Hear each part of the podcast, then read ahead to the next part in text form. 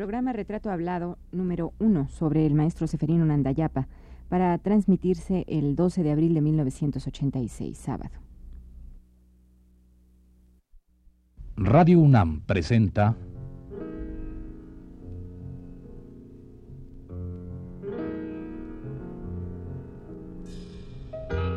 Retrato Hablado.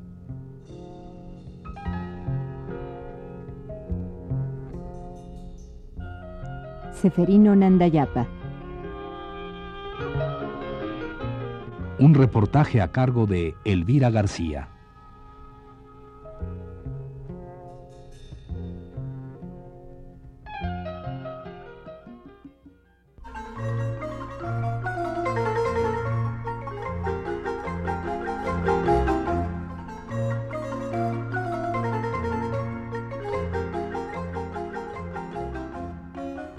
La marimba es uno de los instrumentos de percusión que identifica a nuestro país.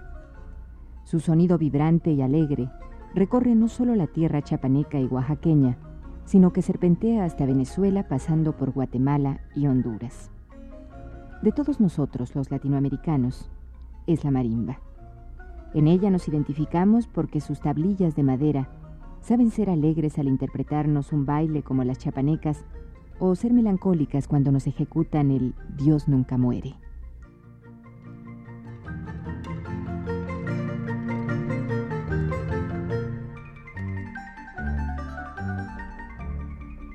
Dicen que el origen de la marimba es probablemente africano. Sin embargo, hay quienes la consideran nativa de Chiapas y de Oaxaca.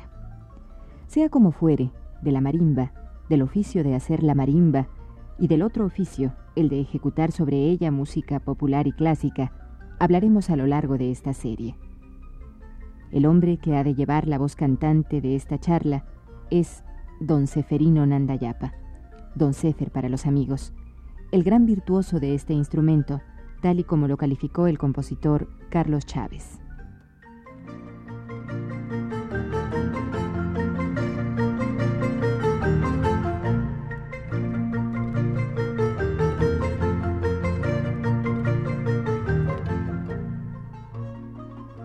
Maestro Nandayapa, usted nace en Copainalá, Chiapas, en 1931, pero está registrado en Chiapa de Corzo.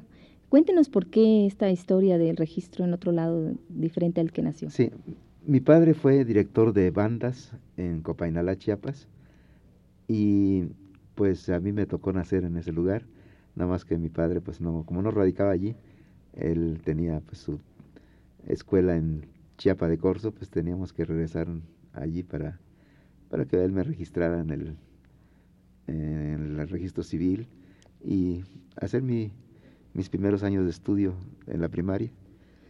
¿Y, y Copainalá, usted hasta cuánto, cuánto tiempo está ahí? Bueno, nada más estuve un año, según me tuvieron al año, nada más me bautizaron allí, me bautizaron y luego me llevaron a Chiapa de Corzo a registrarme allá en el, ¿Y cómo es su casa, maestro, en Chiapa de Corzo? ¿Cómo es Mi su casa es bastante grande, está a orillas del río Orijalba a unos, ¿qué será? Unos 50 metros tal vez. Pasa el río Orijalba y es bastante amplia, bastante grande. Eh, son tres piezas en la cual ahora ya habitan ahí mi, mi, hermano mayor, que ahora es constructor de marimbas, y mi sobrina casada. O sea que ya nosotros ya nos venimos a México a radicar. Pero cuénteme un poquito así, vamos, vamos un poco hacia atrás. ¿Cómo es su casa? ¿Cómo, cómo viven los niños? En esa casa creo que eran muchos niños, ¿verdad? Muchos hermanos. Bueno, nosotros fuimos nada más tres. Yo fui el, el más chico. Mi hermano mayor eh, se llama Alejandrino Nandayapa, mi hermana Flor de María Nandayapa y yo. Soy el tercero. Fuimos tres nada más.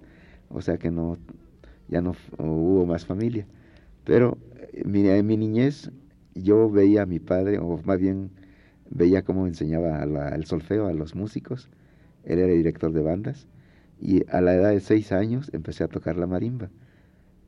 Y mis primeras este, composiciones, no, más bien las primeras melodías que aprendí fue a la melodía Adolorido, junto con mi primo hermano René Ruiz Nandayapa, que desafortunadamente ya pasó mejor vida, aprendimos esa melodía y ahí empezamos a estudiar pues este canciones populares en nuestra marimba, que más adelante ya a la edad de 10 años formamos nuestro primer grupo un cuarteto de marimbas.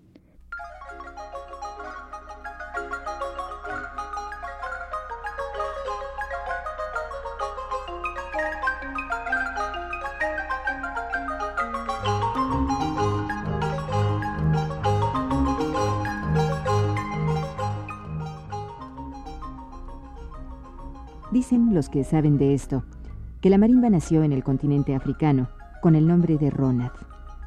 Durante la conquista de la Nueva España llegaron esclavos negros cargando este instrumento que tenía teclados de madera, resonadores de guajes y forma de hamaca. La tocaban sobre las rodillas.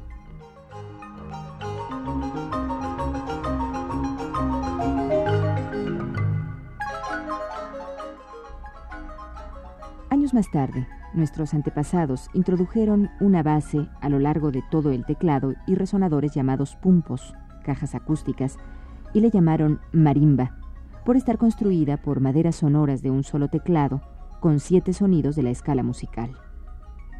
Más tarde, grandes ejecutantes de este hermoso instrumento usaron bolitas de cera negra para alterar los sonidos y producir bemoles y sostenidos.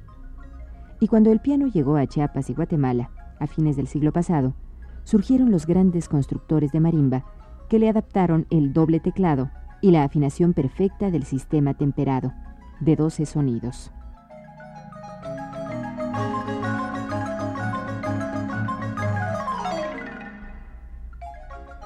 Después continuaremos hablando sobre el desarrollo de la marimba, pero ahora vayamos a escuchar de nueva cuenta al maestro Seferino Nandayapa.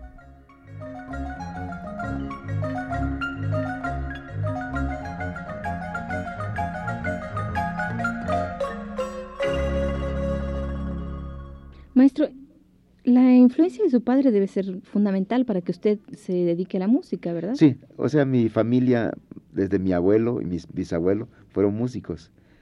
Ellos, eh, mi abuelo era gran saxorista, es decir, tocaba el saxor o lo que le llamamos el barítono en las bandas. Y mi abuelo era un excelente clarinetista. Mi padre también estudió el clarinete y lo tocó bastante bien. Teníamos un hermano de mi padre que se llamaba Ataulfo Nandayapa. Él era maestro de capilla, eh, un gran compositor, escribió muchas marchas, valses, música sacra y gran ejecutante del órgano. Y mi eh, padre era también un excelente director de bandas, escribía música, enseñaba solfeo a los músicos de Chiapa de Corzo y salía precisamente a dar clases a estos lugares en donde yo tuve la fortuna de nacer, en Copainalá, Chiapas y Tepactán, que ahora está muy cerca de la presa de Chicoacén, una presa muy grande que proporciona energía a todo nuestro país. Sí, es cierto. Maestro, entonces, eh, ¿las composiciones de su padre viven todavía? Es decir, ¿se, Pues relativamente se ha perdido algunas. Él casi compuso mm, sonecitos, sones regionales, alguna otra marcha y vals de los títulos no recuerdo de momento porque pues casi él no tuvo la curiosidad de escribirlas en notas, sino lo platicaba nada más, se tocaba de memoria. Ay, qué bonito, ¿no? Sí, exactamente. ¿Y pero usted se acuerda de algunas cosas y ha podido rescatar algo de eso? Más bien, este, sí, eh, en un principio eh, se tocaba alguna, una melodía que se llama, se llama El Bienesabes. El Bienesabes es un dulce, es un dulce como de, como un como los nueganos, exactamente aquí en México. Ese es, un dulce que se llama el bien sabes. Era un zapateo muy... ¿Bien me sabes? Bien sabes, o bien me sabes más bien, es lo que quiere decir. Y es un, este, es un sonecito muy alegre que se tocó mucho en Chiapa de Corzo. ¿Y se perdió ya esa pieza? bueno, se fue perdiendo a través del tiempo. Claro, algunas personas todavía lo recuerdan, pero más bien este, el que destacó más como compositor fue mi tío Ataulfo, que mencionamos antes. Él sí hizo grandes mm, eh, vals de conciertos inclusive, se llama una El pensamiento de amor, marcha El diluvio de balas y una infinidad de, de, de pasodobles, de corridos y en fin, se dedicó mucho a la composición. Bueno, dentro de todo este ambiente, obviamente ya que usted no saliera músico ya era verdaderamente un, caos, ¿no? Una cosa terrible. Sí, no, afortunadamente sí, heredé el arte de la música y ahora pues me siento muy satisfecho de, de poder de haber eh, proyectado la marimba a nivel internacional.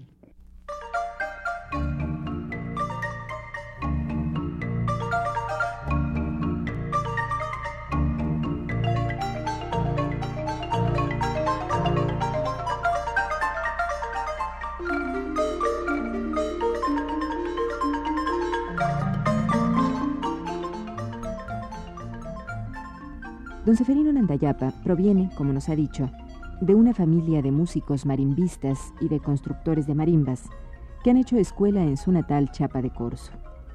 Don Seferino aprendió bien las lecciones de su padre, sus tíos y sus abuelos, y hoy es, sin lugar a duda, un gran ejecutante de ese hermoso instrumento.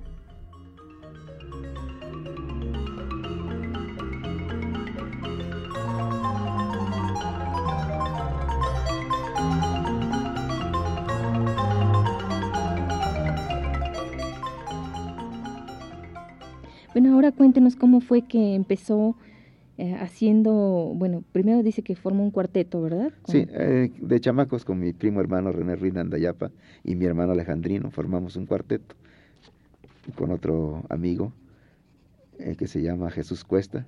Formamos el primer cuarteto que nos llamaban los muchachitos en ese tiempo, éramos jóvenes todavía. Y este después ya fue fuimos creciendo un poco, nos decían la, la marimba mejoral, que está muy de moda porque según unas personas decían que cuando llegábamos que curamos los dolores de cabeza.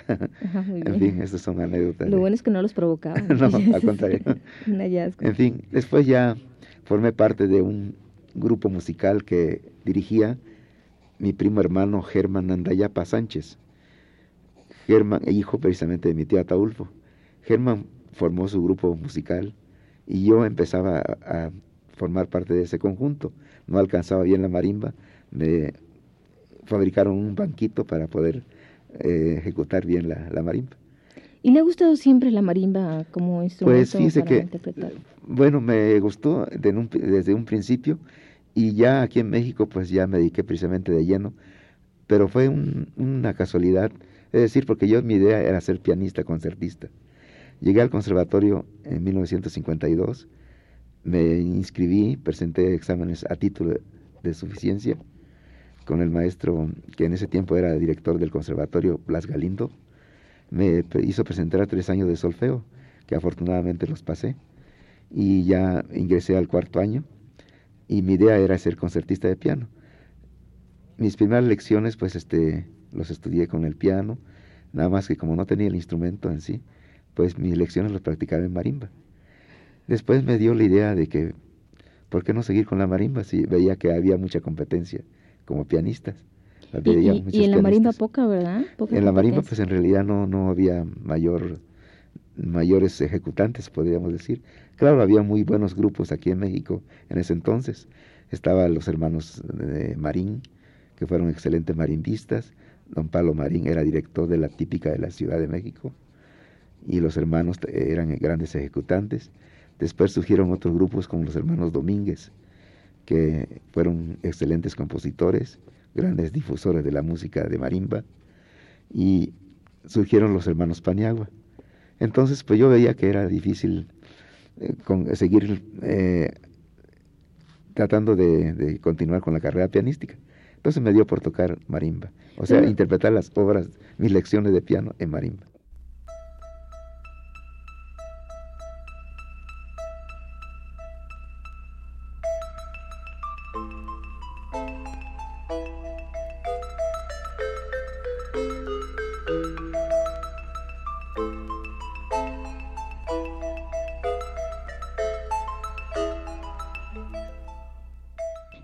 Yo así medio frustradón, así de repente que usted quería realmente como instrumento el piano y, lo tuvo que, Pues sí, en el principio sí, porque veía que, pues, este, que había muy buenos pianistas, muy buenos violinistas, entonces para mí creo que era, iba a ser difícil eh, competir con esa juventud que ya venía muy, muy avanzada.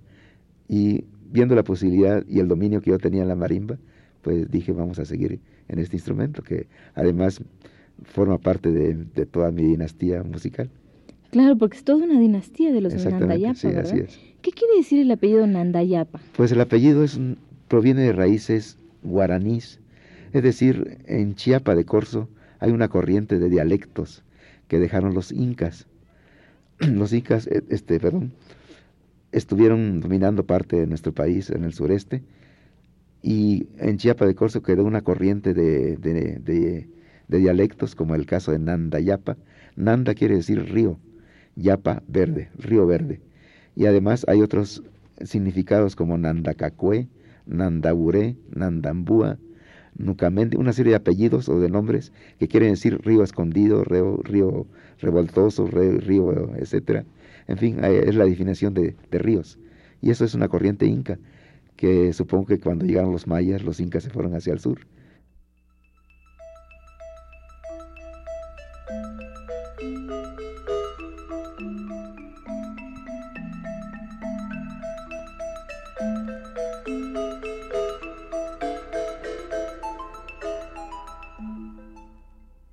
Maestro, bueno, entonces usted llega a la Ciudad de México en 1952, estudia en el conservatorio con Blas Galindo y descubre que de repente, bueno, pues hay mucha competencia en la cuestión de la, del piano y usted, se, va, se va a la marimba. Exacto.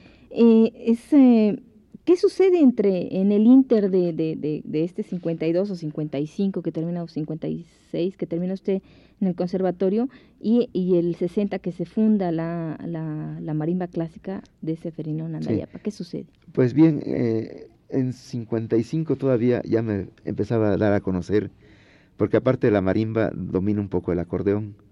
Entonces, en la época de la XW, que existían muchos programas, y los músicos se escaseaban a veces. Y a mí me llamaban por parte de los hermanos Domínguez, de los hermanos Paniagua, para irles a, suplir algunos programas. Entonces ahí me van conociendo como marimbista y a la vez ejecutante de vibráfono y acordeonista. Entonces, ya en 1956, el maestro Lerdo de Tejada, hijo del el gran director Lerdo de Tejada, forma un grupo para hacer una gira en, y recorrer parte de los Estados Unidos. Es decir, se forma un cuarteto clásico que lo dirigían ese, el maestro Gabriel Solís, también tustleco, chapaneco, y otros tres, dos excelentes marimbistas, don Ciro Juárez Acuña, Ariosto López y Armando Juárez Albores. El maestro Ciro Juárez era un catedrático de una escuela de música que dirigía el maestro José F. Vázquez, en esa ocasión el maestro Ciro Juárez no, no podía asistir a esa gira, entonces me llamaron a mí para ocupar la plaza de él. Ahí fue la primera gira que yo tuve eh, con Lerdo de Tejada por toda la Unión Americana.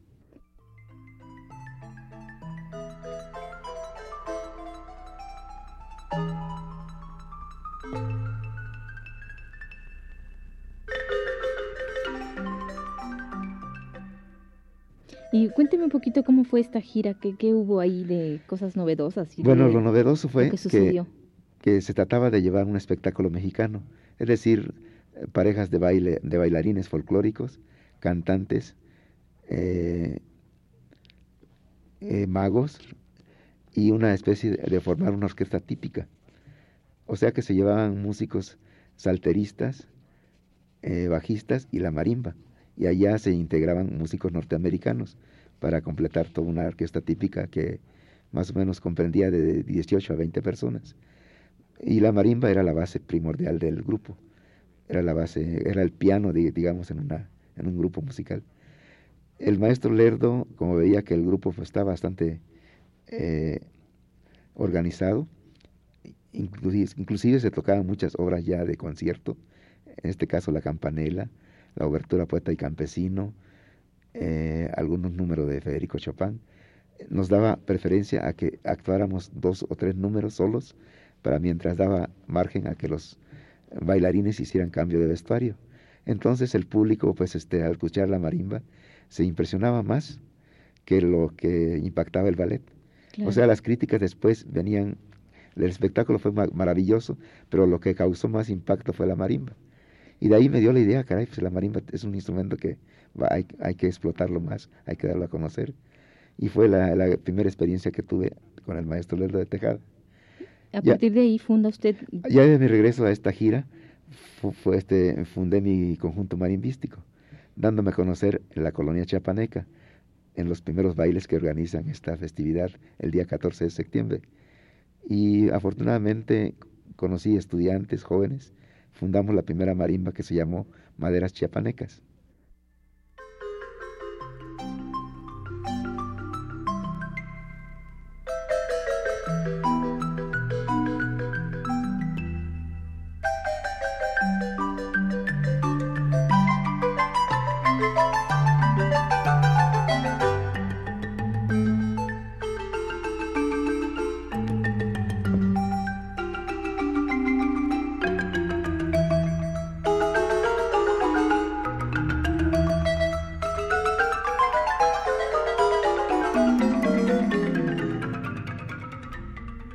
Esta fue la primera parte de la serie dedicada al marimbista mexicano Seferino Nandayapa. Le invitamos a escuchar la segunda el próximo sábado a las 17 horas. Gracias por su atención.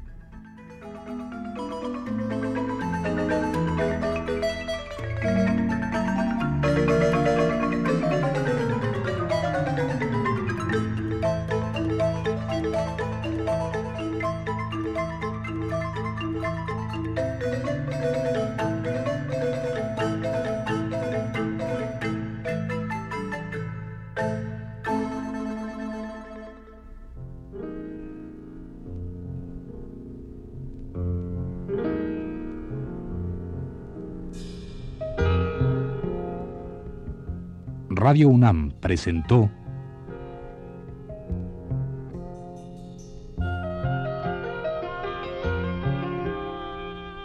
Retrato Hablado.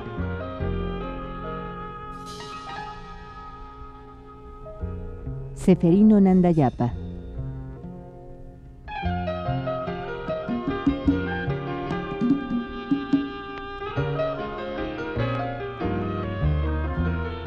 Un reportaje a cargo de Elvira García. Grabación y montaje de Pedro Bermúdez y Abelardo Aguirre, en la voz de Yuriria Contreras. A lo largo de este programa escuchamos música interpretada por la marimba de don Seferino Nandayapa. Fue una producción de Radio UNAM.